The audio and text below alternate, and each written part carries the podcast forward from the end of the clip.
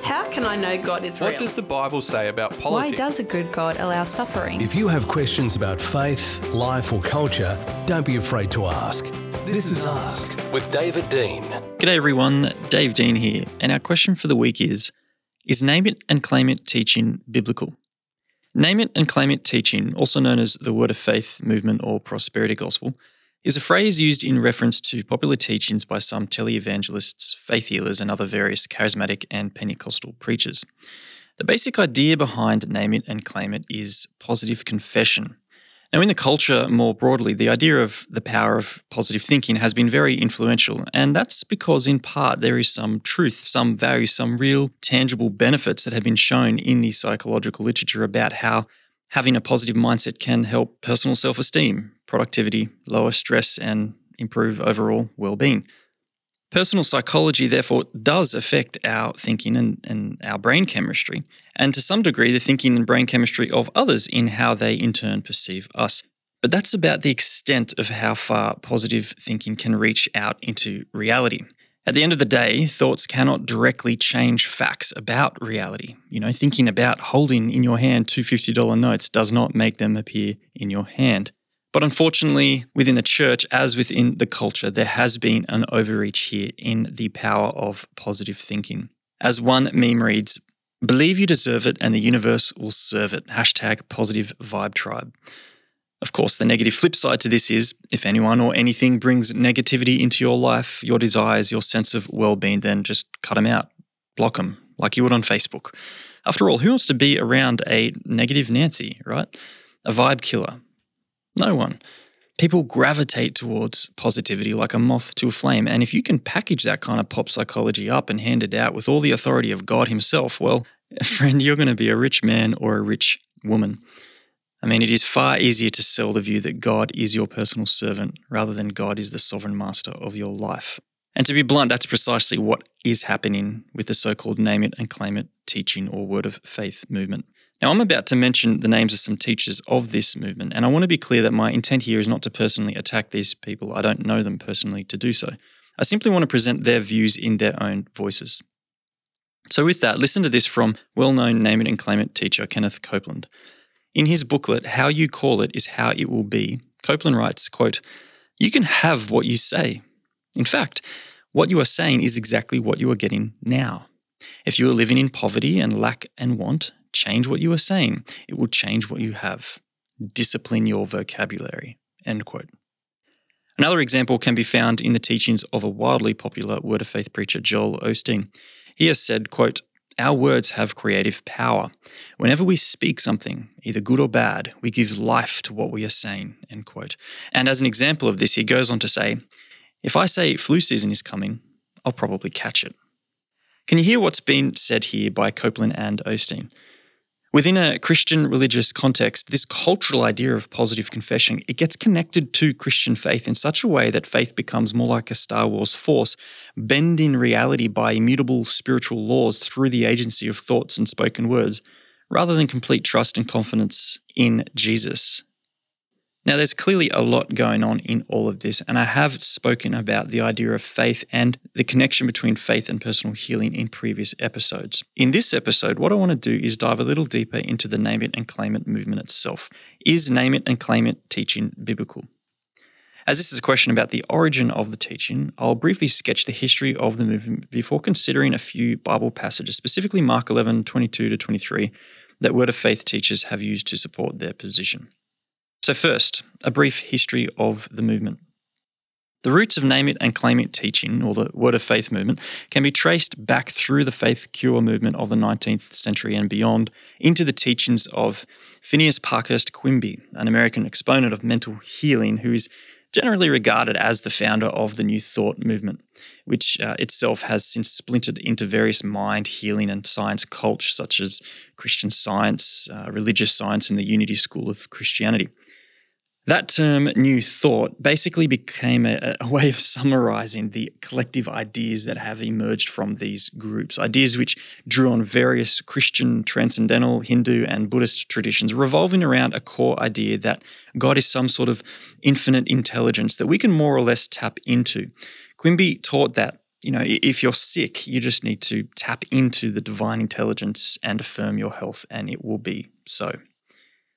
Well, later on in the first half of the 20th century, a man named Essek William Kenyon developed the teachings of Quimby, sanitizing the concept of power of mind into more religiously appealing terminology like the force of faith.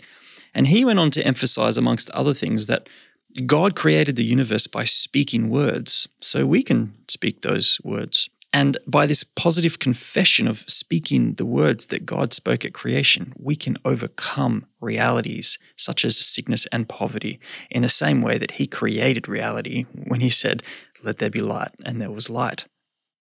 Kenyon is responsible for much of the word faith terminology we know today, and he's sometimes dubbed the grandfather of the movement because his influence can be seen today throughout many of the popular teachers. For example, listen to this again from Kenneth Copeland. Quote, like it or not, this is a word centered, word controlled universe. God established it that way from the very beginning. He set the whole system in motion by speaking into the darkness and saying, Light be, and light was. We can operate God's way. Instead of trying to change things with natural thought and energy, we have the right and the ability to change them the way He does, with supernatural thinking and supernatural energy. We can release His power in our lives and in the world around us with the words of our mouths. End quote. So that's a brief whistle stop tour of the historical roots of the name it and claim it teaching. But is it biblical? I mean, there's all sorts of religious and quasi spiritual traditions mixed up in this, but hey, Copeland and Co., they are citing the Bible to make their case. So is this biblical? Well, even the devil used scripture in Matthew chapter 4 when he spoke to Jesus. So let's not be too quick to assume that because somebody appeals to scripture that what they're saying is true and biblical. Let's move now from the history to what the scriptures actually have to say in their context. Kenneth Copeland is correct when he says that in the beginning God spoke creation into existence, but that's about all he is correct on. We read again and again in Genesis, and God said, and God said. And later on in the New Testament, John 1 3 tells us plainly that all these things that God spoke into existence were made through him, and without him, nothing was made that has come into being. But when Copeland and his ilk say that God's speaking creation into being is something that you and I can do in faith, just like he does, they're wrong on at least two accounts. First, consider the logic of God does it, therefore we can do it. John 4:24 says God is spirit. In Isaiah 55:8, the Lord himself says, "My ways are higher than your ways, my thoughts are higher than your thoughts." In other words, while we are made in the image of God, we are not God, and therefore this logic that we can do things as he does simply does not follow. It's a non sequitur. This idea of Christians being little g gods, by the way, it's, it's actually a heretical teaching that spins off out of this movement. It's known as the Manifest Sons of Gods movement. God is God, we are not. And not only is there no reason to assume otherwise, it actually defies reason to assume otherwise. God is, by his very nature, uncreated. You and I did not choose to be born. You did not ask your mother to be conceived. So it is both a logical and an actual impossibility for you and I to outgrow our creatureliness and become as God in this sense. Or to come at it from the perspective of God, if we can speak as God speaks, what does that even mean? Are we supposing that when God spoke in the beginning, and God said, and God said, that he was speaking with a physical voice box? There is no question that the word said means something real in Genesis, but that something is real of God who speaks it, not us. I mean, this much was understood well over a thousand years ago in the fourth century by theologian Basil the Great, who wrote, quote, When we speak of a voice and a word and a command with reference to God, we mean the divine word, not a sound sent out through phonetic organs, end quote. And this is borne out in the New Testament references to creation itself, such as John 1 1, Hebrews 1 3, 11 chapter 3, and so on, where the emphasis in each context on creation isn't with respect to the days of creation or, or anything like that. The emphasis is laid on the creative and organizational fiat of God's spoken word. God, who is the word, is primary in creating and sustaining creation. That is to say, God's word is creative and constitutive of existence, existence which includes your existence and my existence. So, contrary to Kenneth Copeland and other Word of Faith preachers, this idea of God speaking creation into reality has nothing, nothing to do with you and I speaking, and therefore nothing to do with whatever we may name or claim about reality. To my mind, this is a rather obvious error, and it's also a very significant one because it's frankly idolatrous. To believe you can speak as God is to assume you are God, which begs the question who do you really worship? You see, this is the danger of name it and claim it teaching. It's destructive. It promotes faith in faith, not faith in God, and that mistake is not trivial. As another early church father, Augustine, wrote, quote, Idolatry is worshipping anything that was meant to be used, or using anything that was meant to be worshipped. End quote. That's precisely what the likes of Kenneth Copeland and others are doing with this teaching. By taking the biblical idea of faith in a trustworthy, holy, and sovereign God and replacing it with faith in what we essentially want. Little wonder, really, why there is so much narcissism today, both in the culture but also in the church. I mean, if we actually condition a culture, a church culture, to, to take this advice that the entire universe revolves around us without guardrails, then not only do we get people to feel good about ignoring the hard truths they don't like, we also get people who are increasingly self centered and self absorbed. We see this right across the spectrum today. I mean, just take one hot point in the culture abortion. Should a woman get pregnant, it's no longer the facts of who's grown inside her. It's, it's all about how they feel, which determines who or what is growing inside her. If the baby is killed by her choice, it's called an abortion, and there are laws protecting the right for the mother to do that. But if the baby is killed by another person, it's called either manslaughter or murder, depending on the circumstances. And we, again, have laws this time to prosecute a crime instead of protecting the mother's choice. You see, this is the kind of fallacious, contradictory, confused logic that flows forth from the name it and claim it logic of God does it, therefore we can do it. And it's not benign, it is destructive. There is a way that seems right to man, but his way ends in death. We read in Proverbs. Not only that, it's completely unbiblical. This is the second problem. There is simply nothing in the Bible to suggest God's speaking creation into being was or is an act of faith. Leaving aside the idea that God has faith in any sense like we do, which is, again, not a biblical idea, this is where it gets a little bit more interesting. Name it and claim it teachers or word of faith preachers have tried to justify this idea of harnessing God's faith by appealing to passages such as Mark 11, 22 to 24. In this passage, we see Jesus walking and talking with his disciples when they come to pass a withered fig tree. And taking another opportunity, he stops to say, quote, Have faith in God. Truly I say to you, whoever says to this mountain, Be taken up and thrown into the sea, and does not doubt in his heart, but believes that what he says will come to pass, it will be done for him.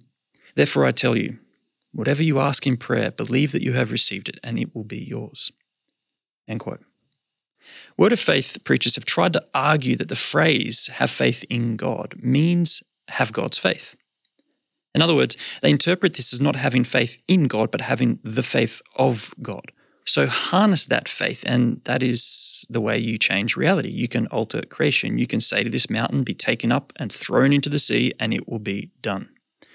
This is the kind of God faith Kenneth Copeland has already told us is what spoke creation into being when God said, Let there be light, and there was light. And it can be yours.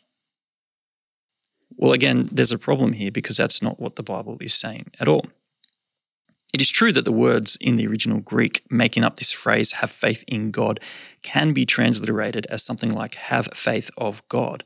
But as any competent scholar of New Testament Greek will note, the grammatical construction of the phrase does not have God as the one subject possessing faith, as though Jesus is suggesting we should harness the faith that is God's. Mark 11:22 contains what is called an objective genitive, meaning God is the object of faith. Hence the reason in English we translate it as have faith in God, not have the faith of God. But not only do word of faith or name it and claim it teachers and preachers misinterpret the original Greek New Testament, they seem to miss the significance of this teaching within the immediate context and the broader context of Mark itself. I encourage anyone listening to this episode to go on and read Mark chapter 11 and its surrounding chapters to see for yourself. Jesus is clearly not teaching his disciples to harness the power of God's faith. He is teaching them about having faith in God when they pray to him. In fact, if we just keep on reading, we will see a direct counterpoint to the entire name and claim it teaching in Mark chapter 14, verse 36, where we see Jesus hours before his arrest and crucifixion kneeling in the Garden of Gethsemane, praying, Father, all things are possible for you. Remove this cup from me. Yet not what I will, but what you will. This prayer of Jesus strikes right against the likes of Kenneth Copeland. The assumption of getting our own way, which lies at the root, controlling the entire premise of the name it and claim it teaching, is at complete odds with what Jesus has here said in this prayer. Prayer is not about making our earthly will known in heaven. It's about God's will becoming known here on earth as it is in heaven. That's why we have Jesus himself teaching us to pray Our Father in heaven, hallowed be your name. Your kingdom come, your will be done on earth as it is in heaven. Matthew 6 9 through 10. Indeed, this entire idea here dovetails back to what we have already considered concerning God's word in the New Testament. John 15, 7, Jesus says, If you abide in me and my words abide in you, ask whatever you wish and it will be done. What Jesus is saying is if his word, his will abides in you, then his word, his will will govern how you formulate your desires, your thoughts, your speech, your prayers, such that you will be living and praying in alignment with his will that will come to manifest in the reality of your life. That is biblical prayer. You see, the principal issue here with name it and claim it teaching isn't with the first half of the phrase, name it. It's with the hubris of the second half of the phrase, claim it. Paul wrote to the Philippians that we should name our requests to God. But more than that, he tells us how.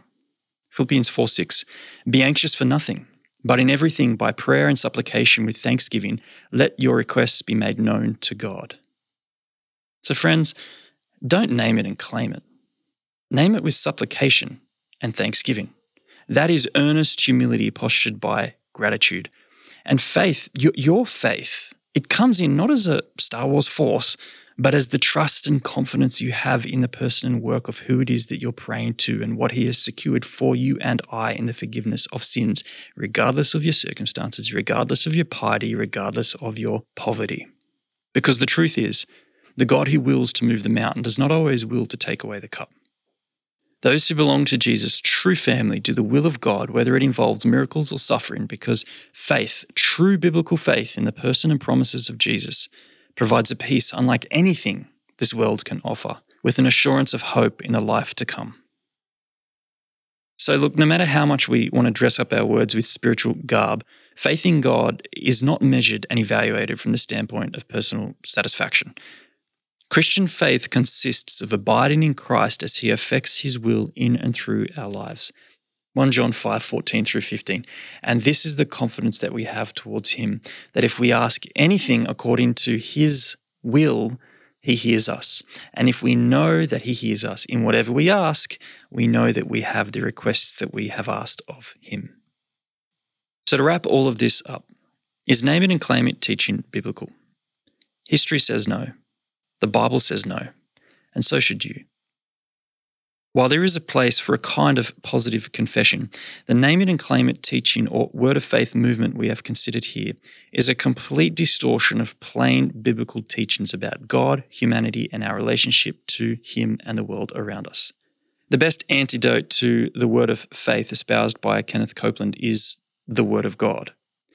He is the Holy One in whom we live and move and have our being. We are in His power, not He in ours, and the whole world should respond to that reality. Amen.